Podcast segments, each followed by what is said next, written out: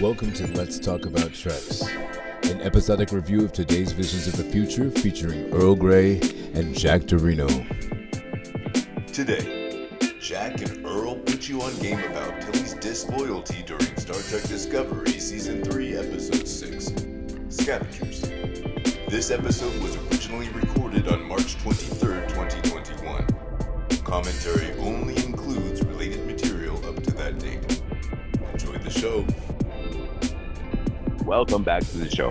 Mm-hmm. Scavengers. Yes, yes. This is the one where Michael Burnham goes against her captain's wishes and does a thing that she needs to do, and then it ends up being the right thing to do in the first place.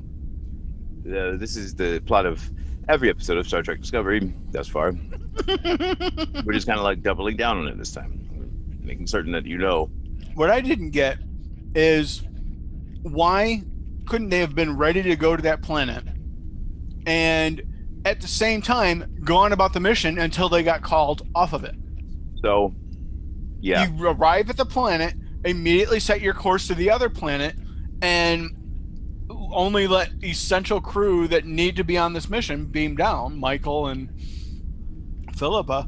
Pippa. and then you know if if she's done by the time then she's done but she's got a ship to get away so you know if you need to get called away and need to leave that's fine Sure. Then Well, leave. so for one, for one, they would have had to put the entire ship at danger, okay, by putting it by putting it that close that close to the Emerald Chain. I don't know that the Starship Discovery would have been able to get that close to uh, the planet. Uh, what was it, Harlack? Just like every other planet, because that's every other planet that's outside, everything's Harlack. Um, I don't know that they would have uh, been able to justify putting the entire ship in danger, and I don't know that they would have been able to get that Well, close yeah. in the Discovery. he even admitted he could have done the mission without his number one and Definitely took what were they going to use reason. philippa for anyway You know, so they could get why that not just let her go on the mission and book book's ship Yeah, man. Totally have an issue with the way this laid out. Yeah. I have an issue with uh, Tilly. oh really Yeah, Tilly ratted her out, man. well not did did she i mean he figured it out what she did was disloyal. Was like, "Hey, um, where's your friend?" And Tilly was like, "Yeah, you totally should like turn around, man. Like, he really did a thing that was bad. Like, and throw the book at her yeah, man, it's not like what friends do. You know, well even even Van says it. Like later on, he's like, you know, this is what she should have done. This is what was supposed to happen. So like, uh, Yeah. you should have just backed her up. i don't know So really, what Tilly should have said is, uh, Captain, why didn't you back her up? Like, this is important. Like, this is something she should have done. This is this is yeah. you know, getting through the mystery of the burn, and just getting uh, Book, who's basically a member of a crew now, Yeah. you know, back out of the hands of the Orion Syndicate. I'm Well, the sorry, the yeah. Emerald Chain. Yeah. The other thing is, this is another crew change again that didn't have to take place. Mm, what? What do you mean? It's like you're jerking around Tom Paris again. Oh, you're an ensign. Oh, you're a lieutenant. Oh, you're an ensign. You screw lieutenant junior grade, but you you know every other episode's a different rank. We, we can't figure out what to do with uh, Burnham, so we're just gonna put her uh, wherever it makes sense for the moment. So before the show, I you and I were having a conversation, and uh, I I thought that it would be interesting to share that with our audience. Wait a minute, hold on, hold on. I thought I thought we didn't exist before the uh, cameras start rolling. Oh yeah. Uh, by the Oh, way, that's my camera over there. what what was your name again? My name is Jack Dorino, and I am sitting here with my buddy Earl Grey, and uh, we are doing a show, and we like to call that show at the moment. Let's talk about treks. Yes. Okay. So Yeah, let's continue doing know. it. I had an epiphany while I was in the shower earlier. Hypothetical thoughts. Sure. Yeah. Please share. Please share. So we could have a Captain Sisko Discovery crossover. Oh, again, please share. I'm very interested. Captain Sisko went to live with the prophets. He's half prophet at the end of uh, DS9.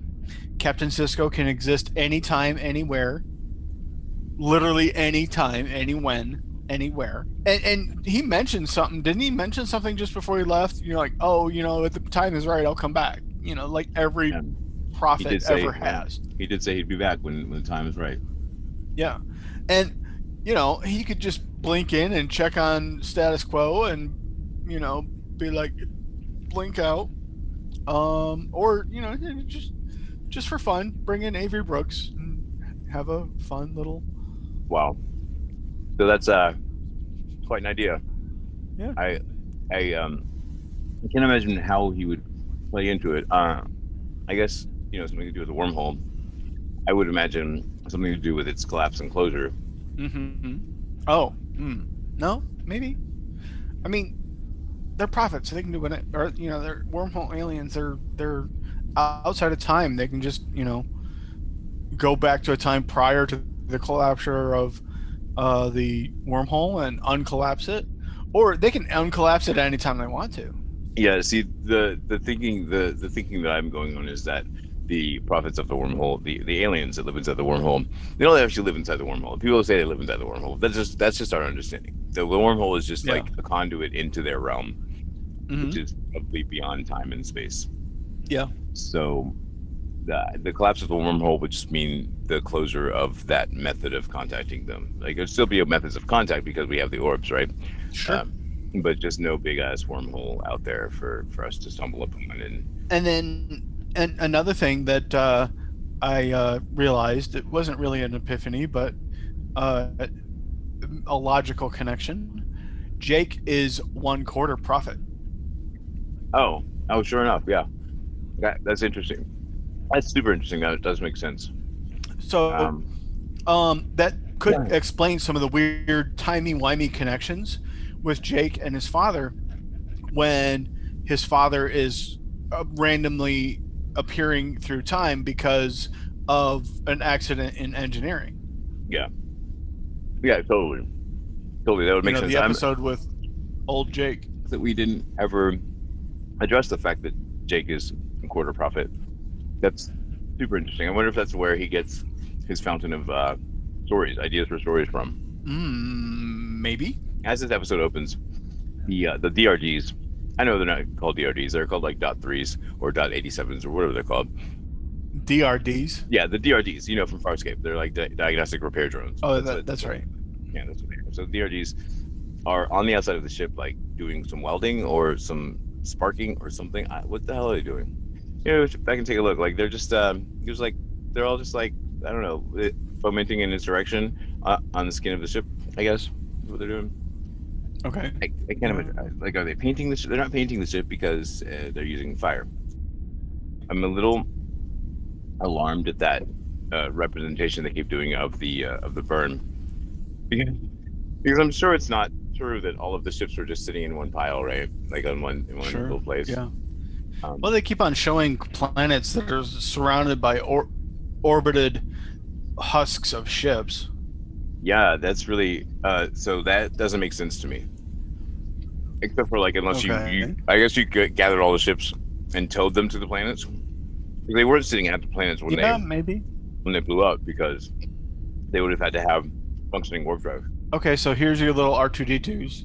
Yeah, man. Like what are the is there doing? all these etchings in the side of the uh, Discovery? Yeah, so that's the Aztec uh hull plating. Aztec.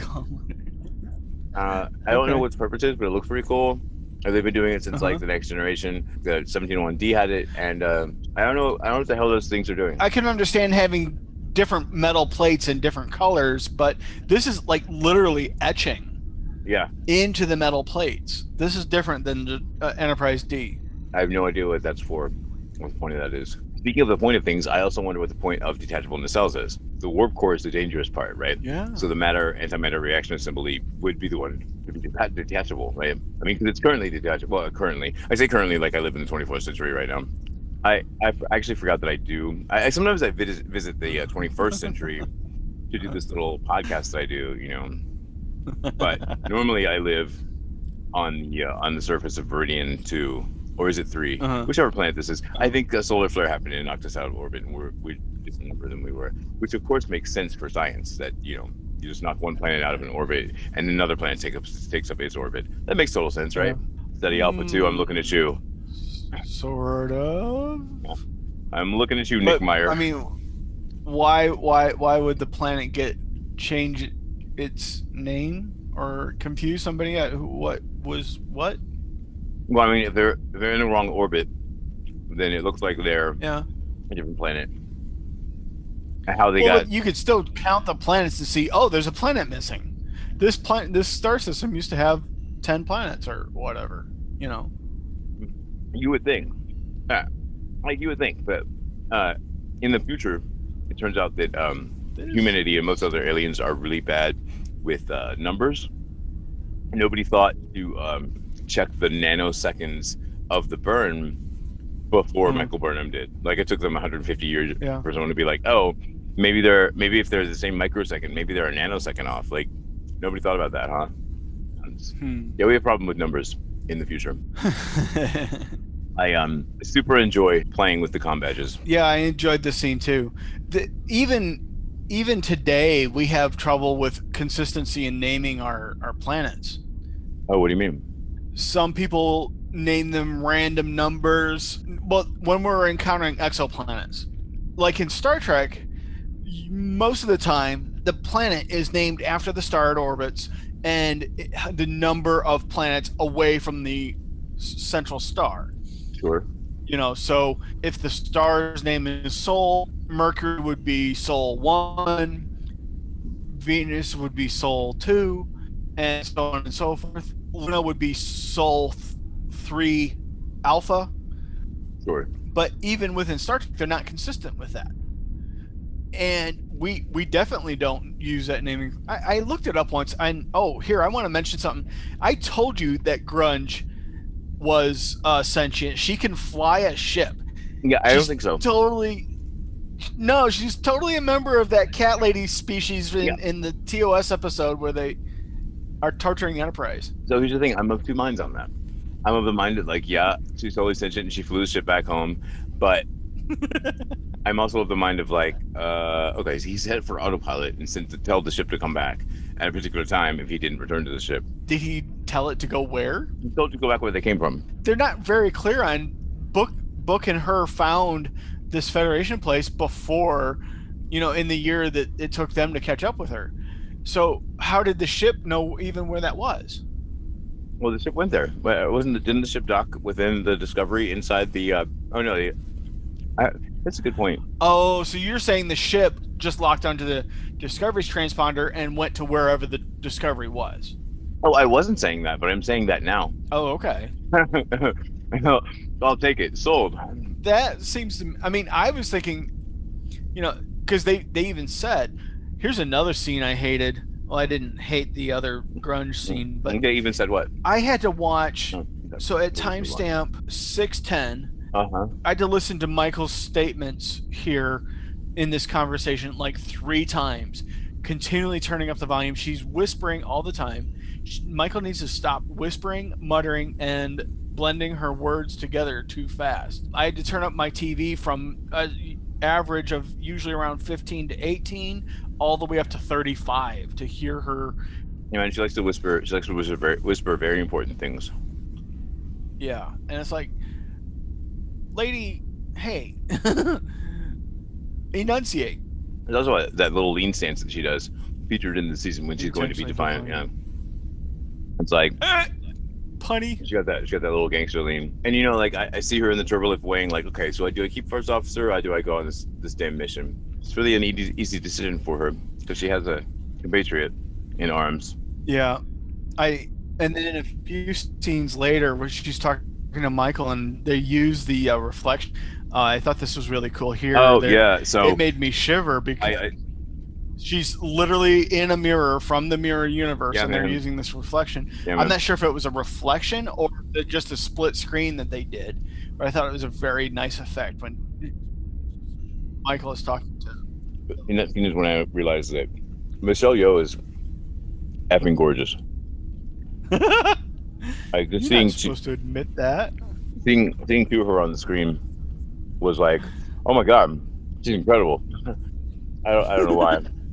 I thought we left the bugheads behind. No, I mean they always had one in their crew, Man, I know, but they died. and then now obviously they're showing it's a regular species. Yeah, I thought they died it last season. I swear the one with the blue head died. But all yeah, every single last one of them died. I was hoping so. Oh, that's mean. Probably not a Starfleet ideal. I was just thinking that. yeah, I mean, it's, I'm just I was a little over them though. Like it just made me think of Star Wars. Nah, they're not Star Wars enough. I like the line, uh, "You had me at blank" cliche there. I LOL'd. Oh yeah, you had me at uh unsanctioned mission which clearly Yep. she did have her at the unsanctioned mission because that's the uh, that's the only mission Georgiou really likes. Yeah. So how do you feel about the So- strike quarter? I've been trying to like practice my my com badge. Uh, um, you hear me? I slapped my slapped my com badge. Um, I've been trying to figure out my my com badge movements, um, my my gestures. I think they're called now nowadays for my tricorder Yeah. and my communicator, my personal transporter. I, the, the personal transporter one is the easy one. I think that's why Linus uh, continually hits it because it's like the the double tap and it takes you back somewhere. So Uh, if the double tap takes you back somewhere, that means that earlier in the day, Linus must have been uh, at the pond, right? He must have had command on the bridge because he pops back into the command chair. And then he must have beamed away from Oh. there using his com badge. So when he taps it, double taps it, that means he's coming back. uh-huh. I don't know if it's important, but I want to, I kind of want to follow what, what Linus's past movements are by following where he shows up now. Because wherever he shows up now is where he was earlier in the day. I think Philippa has um, maybe some sort of connection with the mirror universe still, and maybe as she's getting farther away from the mirror universe, she's experiencing some sort of bends or something. It's an interesting thing you're saying there. I'm not, I'm not, I'm not going to pull at that thread, so to speak, no pun intended. and I'm gonna leave that alone because I know I know what happens. Uh, I happen to have seen the, the, the a few episodes down the line. Sorry, I cheated and looked ahead, but I, I also don't want to spoil anything about it because it's a wonderful thing that that goes on. it also called back to um, her smashing the the uh, com badge of the glasses guy back when they were being debriefed because it's like, well, what did she do with all those pieces? She kept all those pieces, and I Oh, of course you did. I, I don't think they wanted us to really connect that and realize, oh wait, there's a possibility that she could be building something or or using that technology somehow. Yeah. You know, it might still be a red herring. I guess we'll wait and see. my supposition is that at some point she does use that transporter. She takes it with her to the past and forms Section 31. Mhm. and then that's how the section 31 members are able to appear in julian's quarters without him knowing not to cross over with deep space nine but to cross over with deep, deep space nine um, she she she, she uh, appropriated some Oh. future technology and that's how they're able to that's how section 31 is always able to just like appear okay, that ju- Doctor Doc, Doctor Bashir. it's because uh, pippa brought some some future technology from a thousand years back and, and seeded section Okay. 31 with it so section 31 has always had those transporters Yeah, yeah. Okay. Here we see that uh, Tilly is totally afraid of this cat. So cats that are big and furry uh, are a real anathema to me because I have a cat allergy, and as we know, Uh, Tilly also has allergies, which she mentioned like Did- in does she? Oh, okay, Yeah, I forgot she's that. allergic. She's uh, allergic to poly um, polyurethane viscoelastic foam. I think she said. Oh, okay. So, so I can see her if she if she has a sensitivity to that. I imagine she probably has sensitivity to some animals. I myself would not be holding a cat that close because I would break out like immediately. This is a big cat too. I mean, it, it's it's huge. Yeah, man. You were gonna say something about the uh, ships in orbit here or whatever. they're flying through these massive ships that are outside of the atmosphere, right? Yeah. And then they fly into the atmosphere, and there's a hulk of ships that are also flying through. Okay.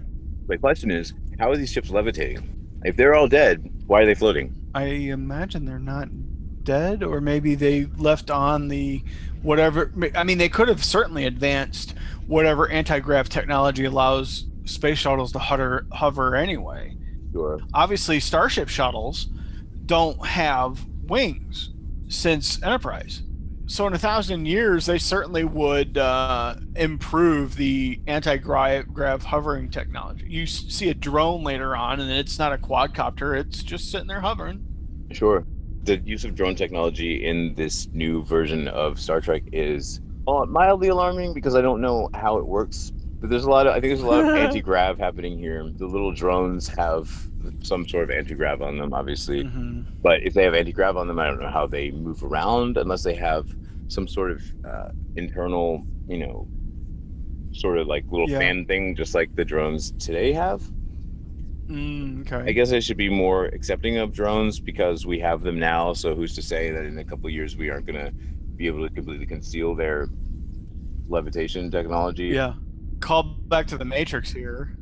in the scene where uh, uh where you know Michelle Yeoh is gorgeous and she's getting uh she's going in on the plan with Yeah. Mary Sue. She's like, Mary Sue, you son of a bitch, I'm in. You son of a bitch, I'm in. Oh, okay. You son of a bitch. I'm in. There was something we discussed last episode briefly, and uh, yes. that was whether Michael had her own ship. And Well, she confirmed. She, she did. yeah. So where is it? Like, why do we have book ship aboard, but not her ship? Where's her ship? Well, she was on a planet when she found Discovery. So, or she was on Book's ship when she found Discovery. So wherever her Right. ship is, So again, where's her ship? it's not wherever Discovery is presently. Right. So why? Where is it? It, it, it, it's it's in the storage garage. Exactly. That's where it is. So, who's to say that her ship is not cloaked, like fully crewed and cloaked and like hiding just outside, just outside of Central Range? Crude. Yeah, Book man. doesn't need a crew. Book can Um, run his ship all by himself. Why would? uh Well, no, he has Grudge with him. Let's not forget, Grudge is the queen. Well, yeah, but yeah, and she's a queen. Yeah. She's a queen of her people. Yeah. So she's a queen. I didn't understand this scene with the uh, Bajoran here. He got through the wall and he got away, but then No, they said he he, was dead, and I'm like, No, homie, his head blew off. Did it? Yeah, as he went through the wall, his head blew off. Which is weird because like his body kept running, like for just for a couple Like seconds. his body chicken with running. its head cut off. Yeah, but he definitely kept running That's with no head. okay. Wow, I can't believe you didn't notice his head blowing off. Here we are taking the poor Bajorans again. Yeah, we are not very kind to Bajorans in um in Oh, Star Trek. okay, there it goes. So that's what that's what the thing, the little circular thing everybody's getting implanted on the back of their neck does. Yeah, the It little up. matrix. It blows off your head if you cross a barrier. It's kind of like a, a Yeah. dog collar, only a little more extreme. Or or like uh Suicide Squad. Um, I don't know it. Uh it's a DC Comics thing. Yeah, yeah, I know. I, I mean, I get Um, what what they who they are, but I, just, I haven't seen it. Yeah. Uh, I'll tell you what I have seen. Oh. Is I saw a Final Space of episode one for the first time today. W- wait, what? Final Space. You ever heard of this? Final Space. Yeah, man, it's- it's sure just, uh. It's like space cartoons, kind of funny, kind of kind of goofy. Um, I've been Okay. wanting to watch it for like a couple years, and I fi- finally popped up on HBO Max, so I watched the first episode. So where where where do I find this? It's on. Uh, so it's on. Okay, so here, so the the, the HBO Max. So you got to use the regular HBO Okay. Max, not the Hulu HBO Max, because Hulu HBO Max isn't telling the Sucks. truth. Yeah, it's not telling you what's actually on HBO. And then when you look through what's on HBO, you're like, oh my god, this has everything but Star Trek on it.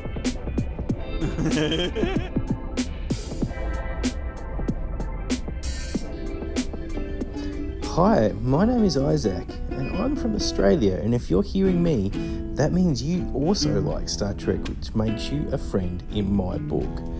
So if you like Let's Talk About Treks and would like to hear more podcasts, why not give us a try? Search for Unplanned Trek. where you can listen to a podcast about a random episode out of all Star Trek series, where we look at things like the best and worst characters, as well as we're giving out the Riker Medal for any love interest that we see this week. So search on Twitter and your podcast provider. Unplanned Trek.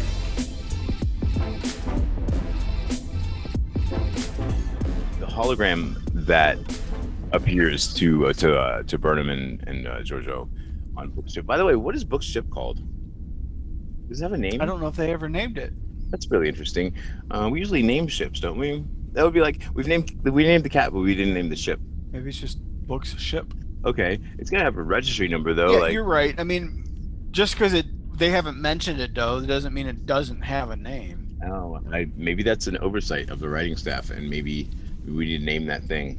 Name that ship. I was really glad to see the return of self-sealing stem bolts. yeah, the mention of them. that means the NoJ consortium is back in business, man. but I, w- I will say that uh, you know the the Asiatic features lend to uh, a great Bajoran. I think they did an excellent job with the makeup on this guy. Like uh, Deep Space Nine, if I'm not mistaken, was filmed in like 480p. Probably not filmed in 480p, but presented in 480p. And even then, like sometimes I Okay. could see, you know, a little bit of the edge of the makeup.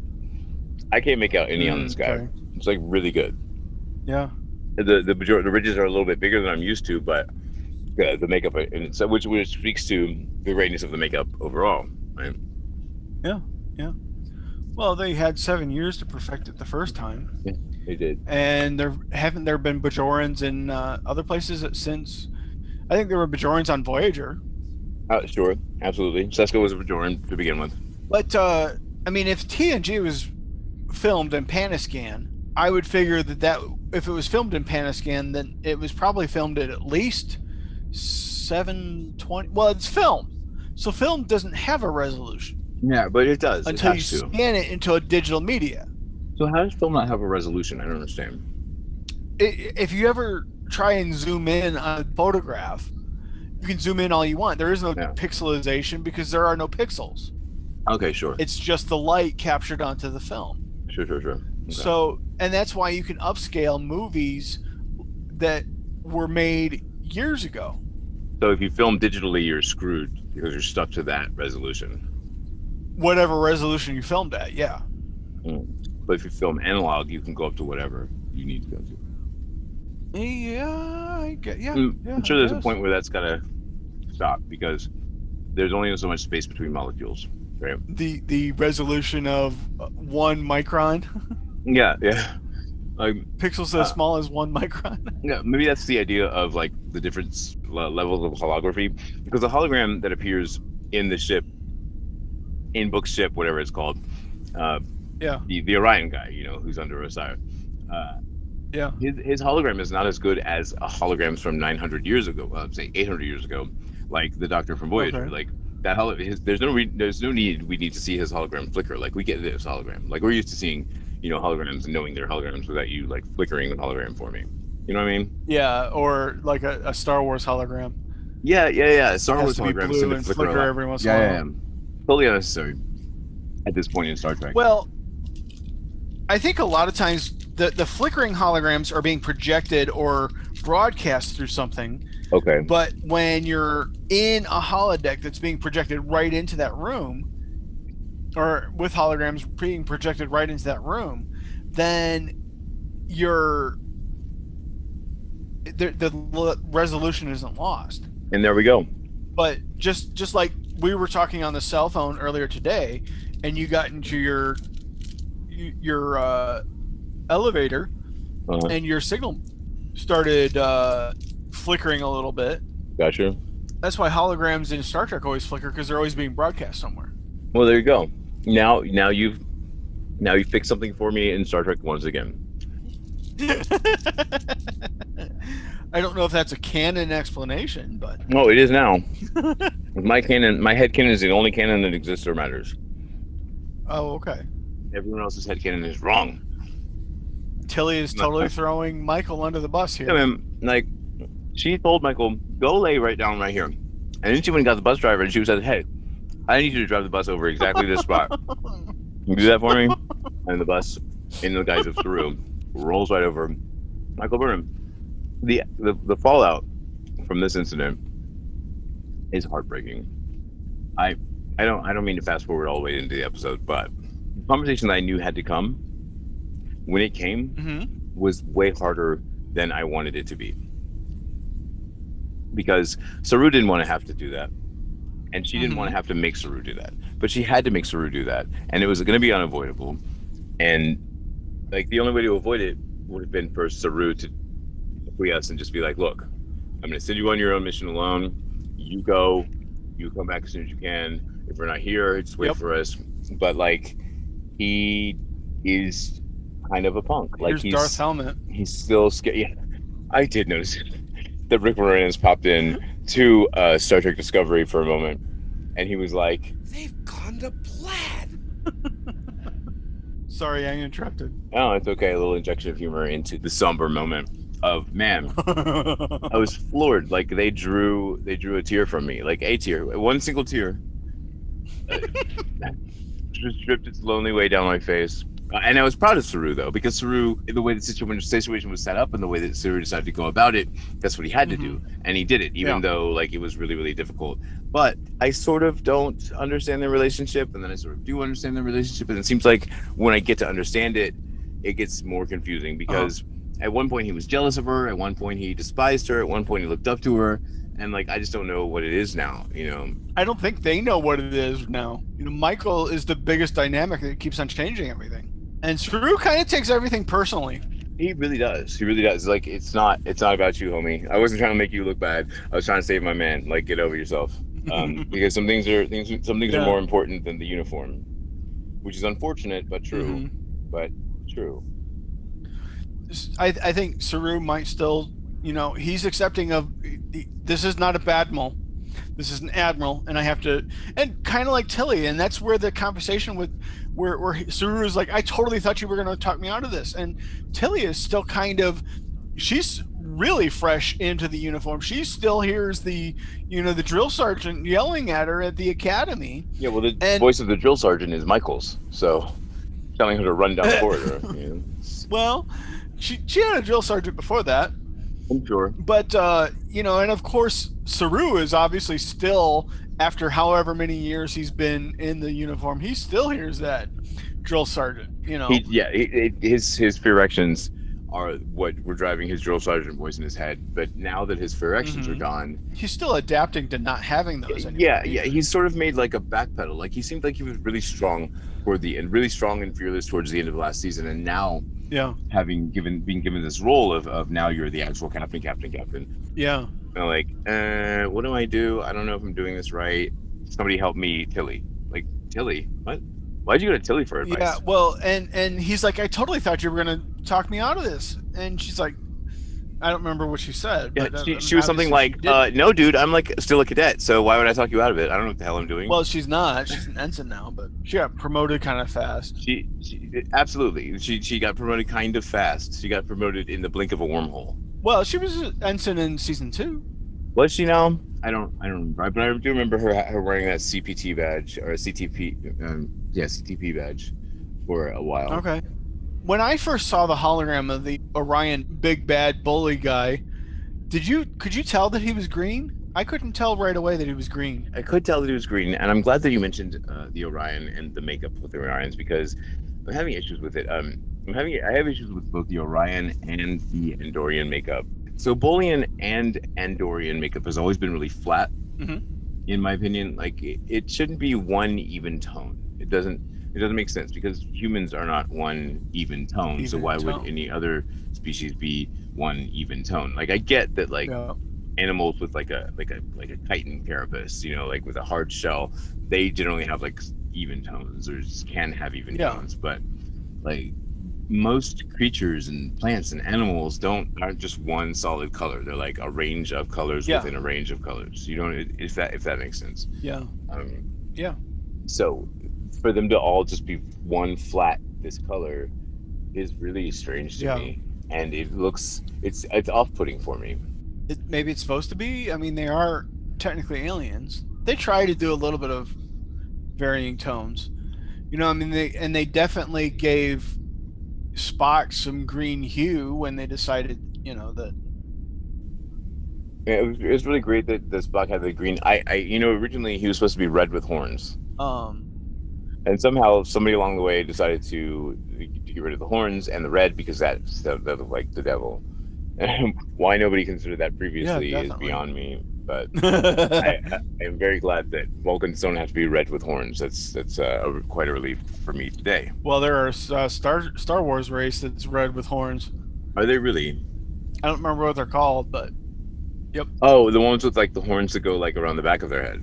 no, that's Oh. something else. Oh, okay. These are horns that stick out like like like Hellboy, except they're not curved. They're just big cones. oh, well, that's super interesting. So why back to back to the Star Trek episode hand? Oh, we're though. watching Star Trek. I forgot.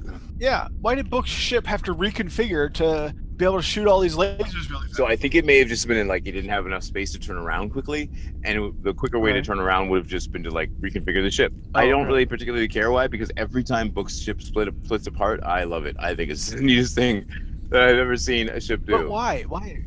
Uh, because it's cool, What's man. its actual configuration off the assembly line though? Uh, you know, that's a great question. I think that uh, Book's ship, the, from the configuration of Book's ship, I think it's part of a larger piece. So I think that uh, Book might be the Black Ranger, and together they all form one big Zord.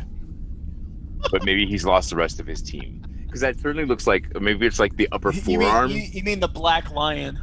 yeah, yeah, yeah. You mean yeah. the he- Black Lion, not Yeah, yeah. Rangers. Yeah, you're right, you're right. Terrible. Well, didn't did the Rangers? The Rangers have like a Zord thing too, right? But yeah, definitely he's definitely a member of the Voltron team, and I think he is the left uh, you know, I mean, forearm. the There, there's a arm. reason that people keep on making Voltron, and they that they're that they keep on changing the name of Rangers because this is like they're hiding that they were originally the Mighty Morphin Power.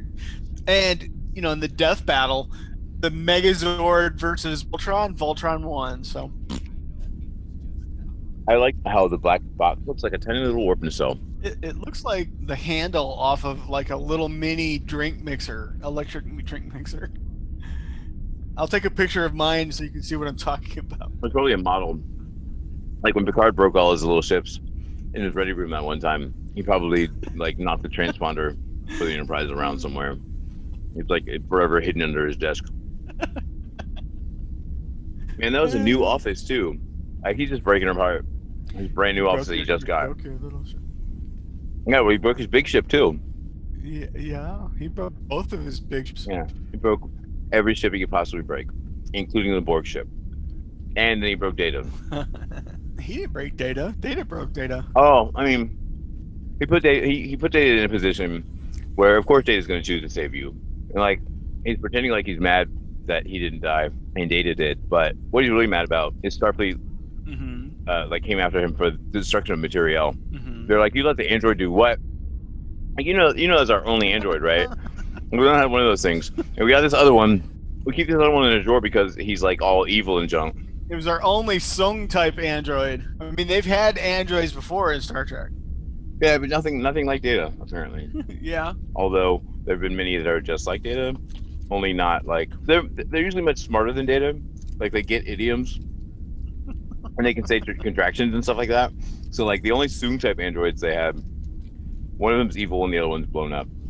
How unfortunate. And then they got B-4 who's just kind of like he's he's he's a prime he's a shining example of those of those Soong type andro- androids. Like they can't really do the things other androids can because they're kind of slow you know? Yeah.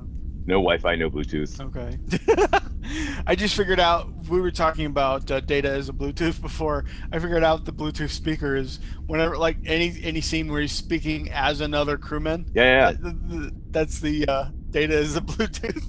It's that crewman speaking into a microphone and it's coming out of Data's speaker, which is in the back of his throat.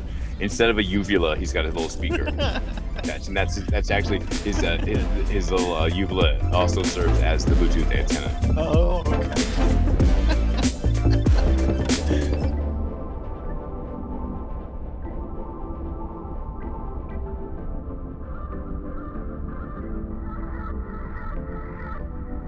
Very I very delicately want to bring attention to my new understanding of the actors uh, who are playing Tal.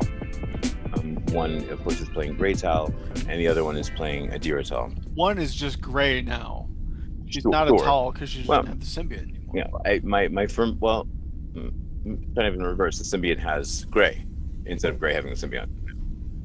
So my my Oh. my my uh my understanding uh once upon a time the so I'm so I, I'm very confused. So the first the, the transgender actor that's playing Tal is uh to my understanding Which one? um, Ian Alexander, the one who's playing Gray. oh, So okay. it's my understanding that Gray, uh, the the actor Ian Alexander, was assigned the gender female at birth, okay.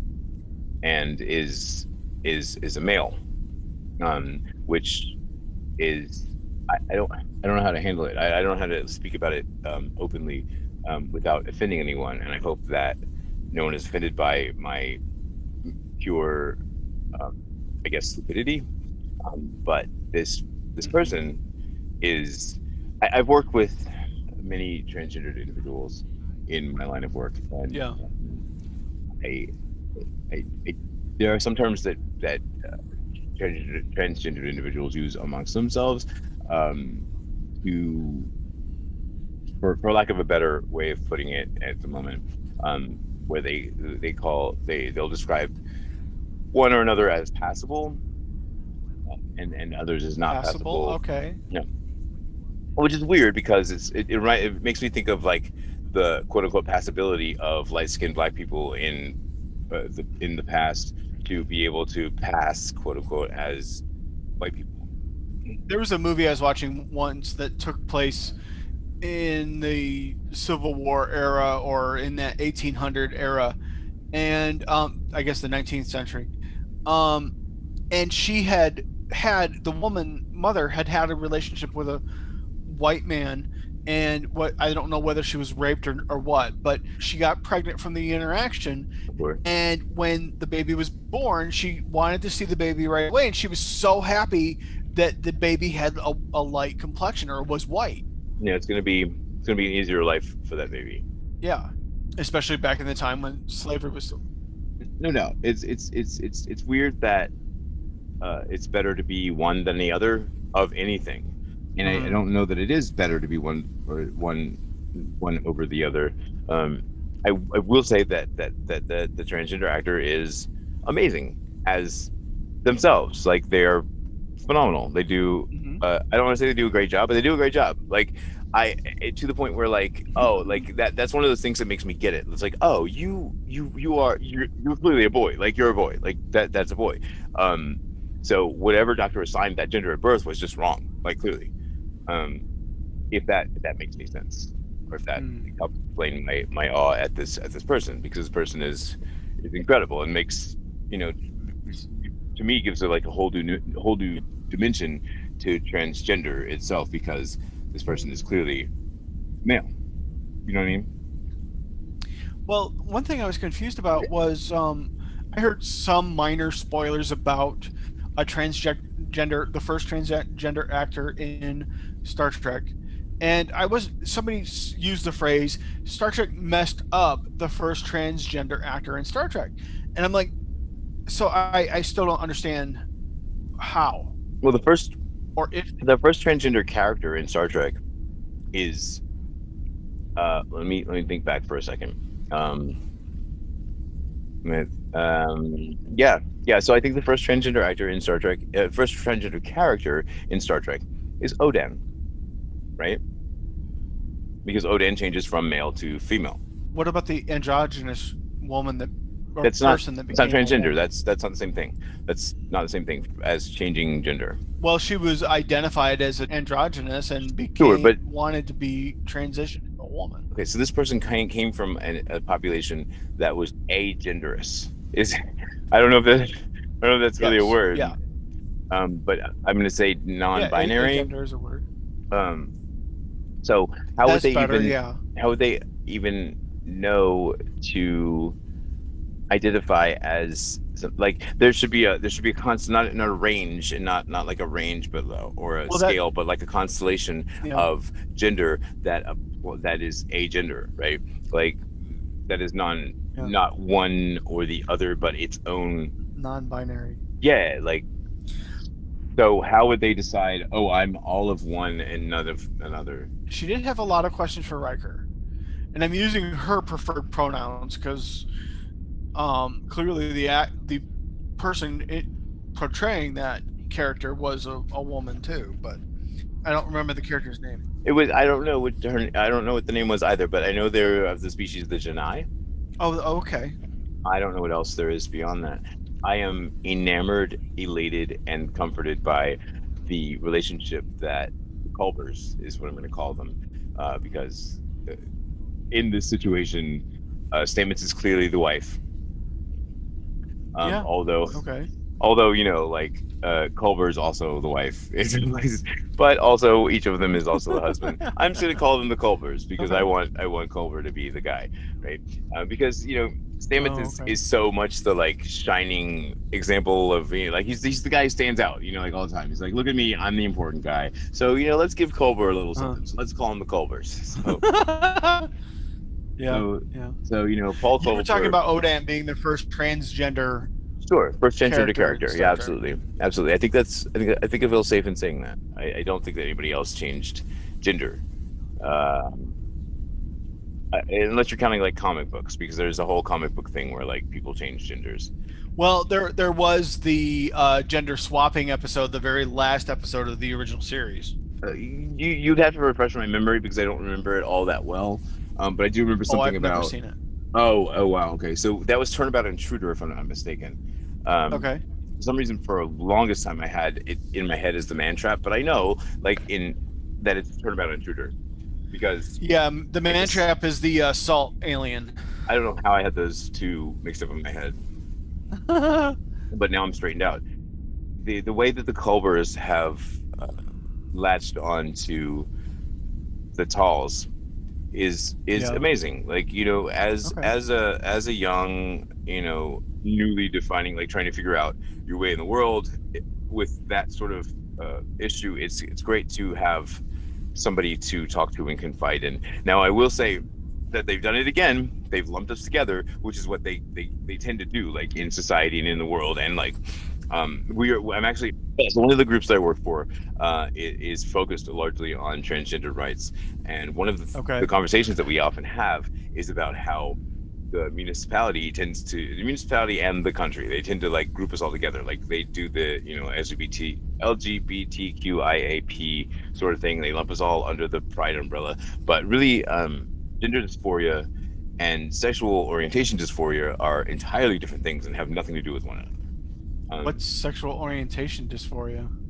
you know like where where you know you're a boy so we expect you to like girls Oh, okay. Yeah, I mean that I mean my dad always used to ask me why why do I want to wear pride things or buy pride things or Sure. whatever all the time. I don't go around wearing straight pride things. I'm like, well, yeah, there is a straight pride f- flag, but um, why is I there a straight pride flag I don't know. Like what what what dangers and terrors and horrors have straight people had to endure for being straight? Why would they need a pride day? You get 364 days of pride. Can we just get one? Um, maybe it's more like I I am straight, but I'm an ally. So sure. having pride in being an ally, yeah that's that's that's totally dope. or or it's it's definitely mostly for like the uh, um um handkerchief code. i'm sorry The handkerchief code, i don't the I don't bandana code. I, I don't know this it's an old thing for loud uh, clubs where you couldn't really talk and discover and figure each other out very easily if you wanted to approach and kind of talk with somebody. So people would in loud clubs would wear a handkerchief in their back pocket that indicated their identity status thing. wow So if Um, you wore a black black and white hank, uh, checkered handkerchief, you were straight.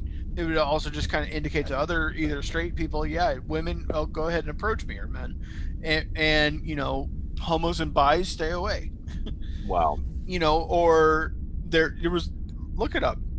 I, I i will and i encourage our listeners to look it up too and i uh, I'll, definitely see what that's about it's it's uh It, it also has to do with which po- back pocket it's in too, a little bit. So it sounds very white and it sounds very country but that's okay you know like I'll, I'll just go with it it's, it's it sounds very much those things that sounds. Why why does it have to be white and it just country? you know it just it just sounds that way like you know because white people are weird i i'm that i was hope racist. I know. I hope we didn't turn off like half of the listeners but like you know like whatever like white people are weird. Like pee-wee herman is weird. You know like we have steve urkel sure but pee-wee herman's weird you know? And like pee-wee steve, steve urkel has never been caught in a movie theater in florida you know touching himself. You know what i'm saying? Like white people are weird. You know like we, we didn't we didn't create sirhan sirhan. You know like we, but we, Ma- we- Michael Jackson has. Hey, no, he is not. He may have been Well- he may have been caught after the fact, having done it in his own home with children behind closed doors, but he didn't do it in public, man. he wasn't he wasn't just walking out like touching little kids in the pub in public on stage and John. Come on now. You gotta you gotta do some things in discretion. Like you can't like be all like wild out with it.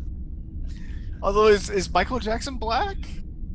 Yeah, I think we kept him. Yeah, we decided to keep him. Like there was a little, there was a rough patch, you know, and we were like, uh, nah, he's y'all's. And then like he put his nose back on. We are like, okay, all right, man, you come on back. It's cool.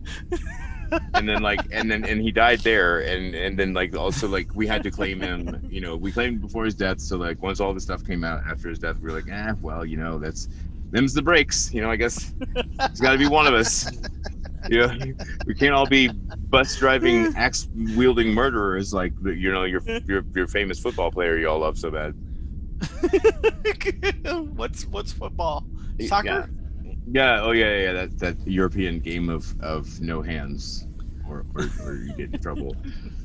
This uh this episode uh called scavengers uh ended on such it's like a breathtaking Well- note. Like it was breathtaking to see Well, Mike, Michael take- crying again. oh my god girl but okay so this is the first time come on now sis. All that. This is the first time she had the right to cry. Like she fucked Okay. up like she fucked up. She fucked up. Like But she didn't fuck up but she they're all fucked up professionals. like she should, yes, and that's why she should have professionally gone to him and said, "Listen, homie, like I gotta go get my man. You, I gotta go get him. You got a spore ship jump. Like if you if you want to come, if you want to jump me there, and then come back here and be ready for the other jump, like do it. But like I gotta go get my man. Like you gotta help me out, man. Like what if it was your sister? What if it was Siranna over there on that planet? Would you have would you have left her there and just like been like, nah, fuck that. We gotta go worry about this other planet we've never seen these people on. No, like you would be like, no, let's go get her and then come back. Like it'll be good. But you know, like she didn't feel like she could go to him. And that says volumes about his character, not hers. Yeah, maybe it's a little bit why he's a little bit more hurt because he did talk about trust. Yeah, because he And should have it's like- trusted her that she knew what he she should was have trusted her, but she should have. He she- he's mm. also hurt because he realizes realizes that she didn't trust him to come Yes. to him and say, "Hey, Yes, that's on him though. He should have made himself more trustable. How are you going to bring someone aboard as your first officer who doesn't effing trust you? and then then yeah, and then he turns around as soon as something goes, eh, as soon as the path gets rocky, and he says, "Oh, never mind, you're not my first Yeah, officer." and he lays it on, lays it at her feet. And you know what? Like, okay, okay, good job for like standing up for your command. you only want a fair weather first officer. Yeah, like, but she, you know, he stood up You for his you don't want a and he was Riker to tell you no, you can't go down to the planet. I mean, he does want that though. He wants all that. He wants the quintessential first officer who's going to do it. But like, you can't. I, I don't know. The situation was not what Saru made it out to be. Saru Uh-huh. made it out to be some insubordination, which it was, but be, that's because he made it that way. Like he, there's no Yeah. way that if a commissioned member of the crew had been stolen and held captive on a planet, they would have gone to get them. Uh huh. Admiral Vance be damned. If Rhys is over Yeah. there, you know, toiling and hard labor because especially in the 23rd century. You know, I mean, you- you're still dealing with uh, Kirk, who did that all the time. This Yeah. isn't Picard's era. They don't come from Picard's era. They come from freaking Kirk's era. When I mean, even Sulu said that was a different time. We- The people fudge their fudge their lo- logs all the time. Blah blah blah blah blah. You know. Yeah, yeah, very, very different time. And I wonder what elements of that we're going to see roll over into this new time and make things difficult for us because there's far easier ways in this time to hide things than in the past because now we don't have like our computers are not top notch anymore. yeah. You know, like they're top notch lo- locally, but the, the, the frelling internet is out, man. Comcast died like a long time ago. and they have no technicians to go out and fix your, your fracking signals. So you better figure it out. Like do something local. Did they ever say that there is no subspace communication? It says that something pretty effective, like 150 subspace relays were down. Like all their stuff. That's the thing. Like they can't communicate from like all, across all sectors. Otherwise, Oh, okay. like everyone would know everything, right? But there's no. Well, except you couldn't communicate directly across all sectors either. There was always a kind of a lag anyway. Well, yeah. I mean, in the 24th century, there was a lag, but I'm sure by like the the 28th century, that was corrected. You know, like, Oh. they could probably communicate instantly. I'm also wondering, what the hell is up with the other modes of transportation? You know, like quantum slipstreams exist. That that rubber band, like that, that slingshot thing that Geordi did, that still exists. Yeah. You know, like there's the somebody has to have broken down the Iconians' uh, doorways. Those still exist. like, as a matter of fact, not to give any spoilers away for another show we might be doing, but you know, in Picard, when they go to Starfleet Academy, they have these doorways that are just like the Iconian doorways that people are just walking through and transporting. So, like, uh, if Scotty can transport uh, across thousands of light years, you know, a quantum transport, like, why are we having this difficulty? There are lots of like issues that I have with you know Starfleet breaking down and us not being us not having the stuff that we had before. But there's other like there's workarounds that that should have been developed by now. And Yeah. I'm wondering, are we gonna are we gonna look into like why did it break down that far? Like Yeah. why didn't some group of people stop it sooner? Was there a breakdown in the Federation about something else that led to us not being able to recover from something else happening? Like the the Romulan reco- relocation w- was interrupted by the Utopia Planitia attacks, so that pulled us out of that because we had to focus on home again. Yeah, yeah. I'm wondering did something else happen in addition to the burn that made things difficult? It made Yeah. things difficult. That's a good point. What What did you think about how Jor- uh, Philippa got to uh, actually bring out her Terran side this episode? When and she's always referring to it's the Asian lady referring to the black lady as uh, servant. Yeah, very comfortable, right? Well, yeah, Makes you feel good about yourself. yeah. At least it wasn't Tilly. Yeah, I mean, I guess, I guess, sort of. I mean, I don't know. You know, there, there's there's things that happen that you just kind of let go because it doesn't really mean anything beyond what it is. Yeah, I know. I was making a big deal out of it. You you mentioned something about um back when we were talking about the LGBTQ thing. Um, plus, Yeah, LGBTQIAP is is my most recent understanding. what are understanding. the IAP? Uh, intersex, asexual, and pansexual. Oh, okay. I've actually met a couple of pansexuals in the past couple of years, and boy, are they pansexual. Like, well, and I I've been trying to figure out um the difference between omnisexual and pansexual. I don't. What is omnisexual? Holmes? But pansexual, uh, Um, to my understanding, is like a, an affinity for male, female, and anywhere in between. Yeah. You just get, you know, you kind of fall in love with a person. So is omnisexual. Yeah. So I don't. Yeah. Well, I don't know if there's a. Is there a difference? you read the definitions. You'd have to figure that. Okay. That's what I want to know. Oh, that'll be my homework for this episode. I'll figure that out. I, I don't know how to describe the definitions to you because I, I don't think I'd do a very good justifiable I'm- job. I'm betting that omnisexual and pansexual are probably synonym, synonym, synonym, synonym, synonymous. Synonymous. Synonymous. That's it. Exactly. Thank you. I uh next time I do a podcast, I'm going to learn the English language first. I'm also going to learn how to enunciate, and Yes, I'm also going to learn how to say the words separately as opposed to flowing into one another. Because I've heard that I have an issue with my words becoming part. The end of one word becomes the beginning of another word, and maybe that's Not hard to follow always. sometimes. this is a this is a problem that I proudly share with Michael Burnham on occasion. Whisper.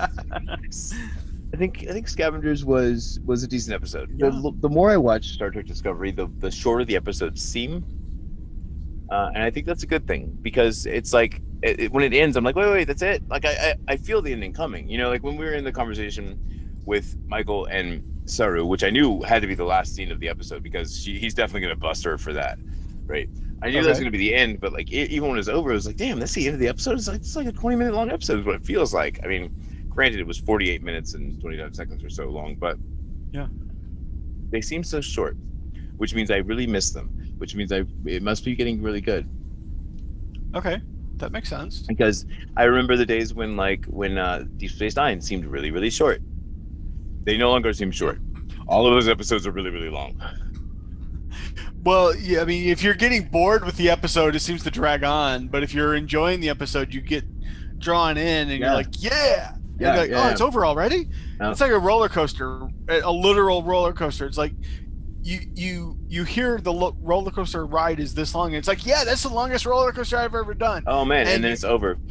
And then it's over. Yeah. You know, you get on, you loop, loop around a couple times, flip upside down in the air, you come back, and you're like, hey, hey, hey, hey, hey, hold on, we missed a loop or two. Something what happened here. That's how I feel about Star Trek Discovery these days. It's like, did we miss a, cou- a couple loops or something?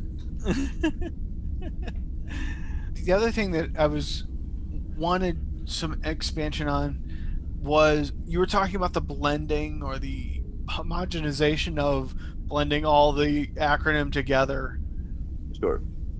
Yeah. So so we um Yeah, they, they group us together. Like so, you know, Pride, uh, the, the the the Pride that was in New York City, the first Pride Yeah. was a riot, and that riot was actually started by black transgendered women Okay. throwing like rocks and bottles. Um, and then it was taken up. The, the mantle was taken up by gay white men, and then gay white Mhm. men became the face of like everything, you know, in, in Well- sexual questioning and you know tr- and gender questioning for like decades afterwards.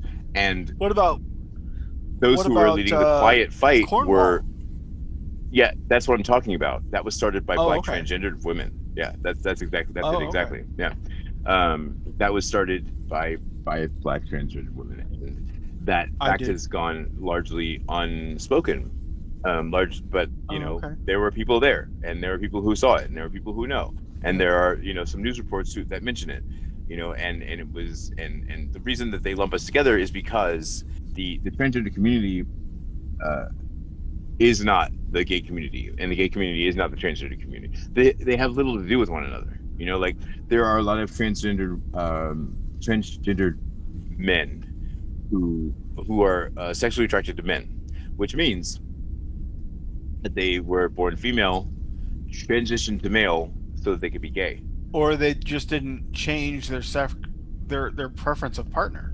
Sure. Which which which further underscores that gender has very little to do with sexuality. Yeah. I think for some uh, heterosexual people that would be very confusing because well if you were attracted to men and you still wanted to be attracted to men when you transitioned, then why did you transition? Yeah. Especially if you're primarily a bottom after you transition. I mean, so that's the question. Like like why, Why does it matter to you? You know, why does it matter to you? What does it have to do with you? It has nothing to do with you. And my stance on, you know, my my my own homosexuality has been like, you know, if you have to ask, then it has nothing to do with you. You know, like if it has something to do with you, then you'll know, like immediately. Like you'll you'll come to me and you'll approach me and we'll do something about it. You know, but but if you have to ask me, then it clearly you don't. Ask you what? Are you gay? Like, if you have to ask me, then it has nothing to do with you. Like, if you know what you want, then come get it. you know, like it's been made very clear to me that there are very few women who are going to. Well, actually, no, it, it yeah, that actually hasn't been made very clear. It's actually been made very clear to me that a lot of women would like to have me, but you know, are disappointed or upset that they can't. And I'm like, oh well, you know, like that's just a thing. But like, if you have to ask me stuff, then like, if you don't just get it after a while, then then why even ask the question? Like, leave it alone. It has nothing to do with you at all. Well, you and I have I've So asked you questions Sure. because sure, my sure. lack of experience, but my desire to have experience, stuff that I don't think our audience wants to necessarily dig into right now, but or maybe they do. Um, maybe this is for the after show. the after show, the paywall. This is let's talk about Trek's After Dark. Yeah. There I mean there, at some point you you had to ask questions of yourself and uh, of your partner or people that you were interested in. How does this work? What happens with this? How do we decide that? And you start to ask those questions. That shouldn't devalue the fact that you're, you know, not that you are still a part of this community. I don't have a partner right now, either male nor female, but I still identify. I mean, I've, I've been struggling with am I pan or omni or bi, but you know, I, I still have those desires. you Yeah. know. So I, I not to label you or anything, but my my my the best of my understanding of the term so far uh, would apply to you. I, I think you're pansexual because pansexuals are those who don't fall in love with the person because of their gender, but because of who Yeah. they are.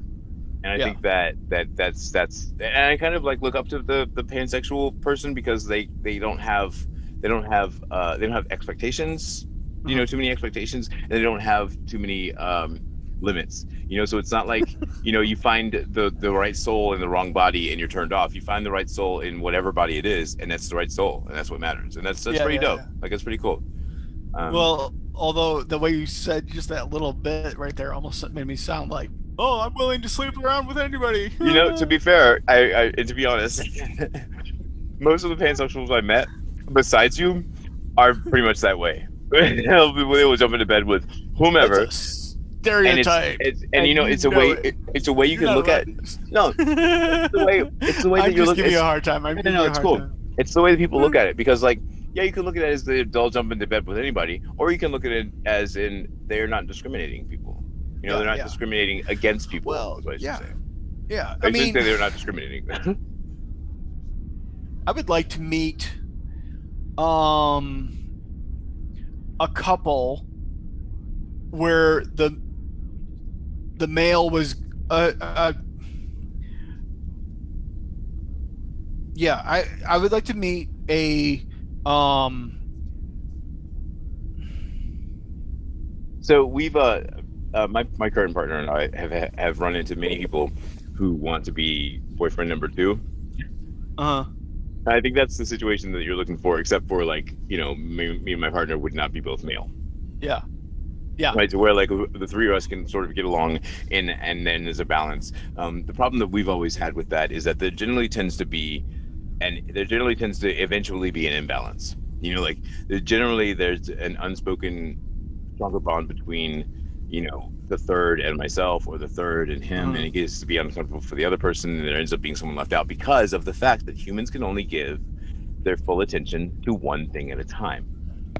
Right. So, like, if I'm driving, I shouldn't be doing a crossword puzzle because I'm not driving well and I'm not doing the crossword puzzle well. You got to do Yeah, like yeah. you got to focus on one thing at a time well yeah, to do it well. You know, and I can't. I can I can focus on one thing and manage another, but I can't focus on two things. You see what I'm saying? Hmm So that ends up being for for me, at least in my experience. Like uh, maybe one day, you know, someone will come along and it'll be different. But at, so far, we've only ever been able to find someone who, you know, is is basically comes into the situation, w- not speaking it, but basically being attracted to, attracted uh, uh, attracted to uh, uh, you know attracted to both of us, but Yeah. eventually tolerant of one and attracted to the other. You know what I mean? Huh. because when there's when there's a disagreement we'll say like you got to take a side you know Why do I have to pick a side? well because you have an opinion What? you know like you have to have if an I- opinion? yeah yeah you do because if I, want- if I want to paint the bedroom bright pink and the other one wants to paint it black and we're looking to you to be like cast the deciding vote if you choose I- I green that's don't not going to help yeah that's not going to help at all you have, like if you're not going to be helpful to the situation then why are you here Flip a coin, guys, or roll a die. okay well then your D20. we'll pick the we'll pick the color and you buy the paint and then that's how about that Okay. but yeah um, I mean, I think we should split the paint three ways. The cost of the paint three ways, but that's fine. well sure yeah you know. Let's, Wait. or we could we could tape down the middle of the, the room and paint hat. oh my god i'm not bifurcating my room like sir a, like a two face room. Like a boolean room we're gonna have one side cerulean and one side cornflower There you go. I was thinking like Two Face from Batman. So, guys, for your bingo, what did we mention today? Put, put it in the comments. yeah justice league i think yeah you know what let's leave it to them let's start leaving it to them to, to tell us what, what what's on the bingo cards and next season we'll do we can they Yeah. can make their own damn bingo cards Well, and we got we just for our own uh, protection, we've got to mention. We should probably mention at some point it, it's just a fun thing to do. This is there is no prize yet. There No. probably won't ever be a prize. So even if you win bingo, oh there will be prizes we can't guarantee that though. Oh, I know, I know. I don't guarantee it. I'm gonna. The disclaimer behind everything I say is that all of it might be untrue. Okay, there we go. I think, I think that covers everything. so what was your name again? Uh, uh, John, John Holmes. John Holmes. Oh, John okay. Holmes, the X-ray didn't. So that ah, see, there a conversation from the other day that proves that I'm Watson. Oh, fair enough. Yes, you are. You are Watson. How's- enjoy your visor, Watson. It's a great, Oh, great little. not that good little- Okay. I, I so am. I am. Oh so, wait, man- would I rather be Smaug or Bilbo? uh, I'm gonna be the dragon. yeah. Yeah, I know. Oh wow, I don't know what I walked into there on that one, but uh, just uh, you know, like and comment below. do, do, do I want to be? Um. You can be the little guy with the Oh. hairy feet. Yeah. Well, I was thinking of uh, Doctor Strange and how, uh, but I don't think. Um. I think Benedict was in that, but I don't think the other dude was. What's his name? I don't know. I don't know what his name The is. actor that played Watson in Sherlock. Oh, I don't know. That's a great question. I started watching the. uh You know what? I'm sorry. I'm about to start talking about um totally other shows. El- Elementary was the one I was going to just now, but uh let's not do that. Let's instead wait until next time when we talk about. Oh, are you ready for this? I've been waiting for this for like 20 years. I'm so excited to, to say to say this is about to happen. But guys, next episode next week is Unification Part Three. I'm stoked as shit. And, Like you have no idea. but no, our next episode, our next two episodes are going to probably be behind a paywall because our next episode will be Unification enough. Part One. Yeah, yeah, we'll totally do that. Let's do Unification One. We'll do Unification Two. Yeah. Yeah. Yep. Yeah. So so Unification So- Part Three will be will be the one that we uh we review next time. Um. Yep. So uh Well, so guys, the, the free episodes. yeah, yeah the free episodes will be Unification Three, and uh, just consider all, all these seasons of Star Trek the commentary that we've given you for free. Like uh, it's as if you would have paid for it. Come on now. Yeah, yeah, yeah. You may as well We- just. We, you know, we probably had to pay them to come to come to the show. Here, take this show, write me a letter so I have something to talk about on the mailbags. You know, we got to figure out how to do the mailbags Yeah, too. But listen, uh, Yeah. till next time, guys. Uh, hope you don't die trying. Just scavenge your way back. All right, I guess that's it. All right, bye now. Okay, bye bye. Hasta la vista. Ciao. Nice to have you. Oh, yeah, Joel Support the continued making of this show through patreon.com. Let's Talk About Treks is a production of Anodyne Relay supported by the Star Trek fan community of listeners like you. We review the copyrighted works of Paramount CBS's Star Trek team, of whom no copyright infringement is intended. You can reach us via email at email at letstalkabouttrex.com. You can leave us a message at area code 202-804-6312. Our producer is David Moody, and our writers, Jack and Earl, are on Twitter as at TrekStalkers, and would greatly appreciate the obligatory like and subscribe from wherever you're listening now. We record on Lenovo computers with Zoom, mix with NCH Mixpad, and master with Cockos Reaper. Our intro, outro, and interstitial musics feature samples from Awakening by Waterboy from Pixabay.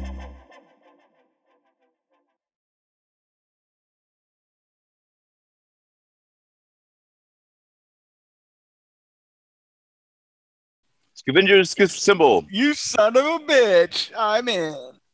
symbol. It's simple.